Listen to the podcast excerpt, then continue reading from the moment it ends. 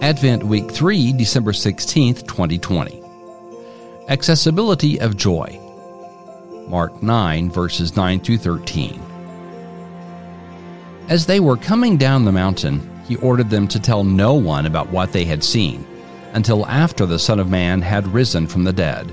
Mark 9 9. If there were ever a moment to invoke joy from the gospel, it would be during Advent.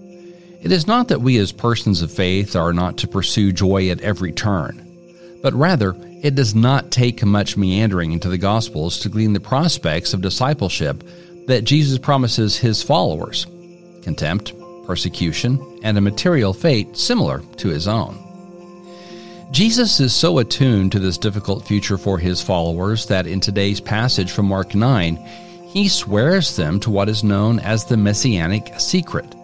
Don't let anyone know who I truly am quite yet, or you'll get us all killed before my mission is complete. Perhaps the reason why joy feels more accessible during Advent is because we have not yet arrived at the horizon of Jesus' birth and potential. It can be easy to lose sight of why it is that Jesus must swear his followers to secrecy. He has brought a form of justice so radical that its shock waves are too much for many of us to bear. The difficult joy of Advent is understanding that while Jesus' life brings profound conflict, this is only because it brings profound healing first. The invitation is to create space for ourselves to dwell on the euphoria of Jesus' care for others even while knowing the eventual costs of discipleship.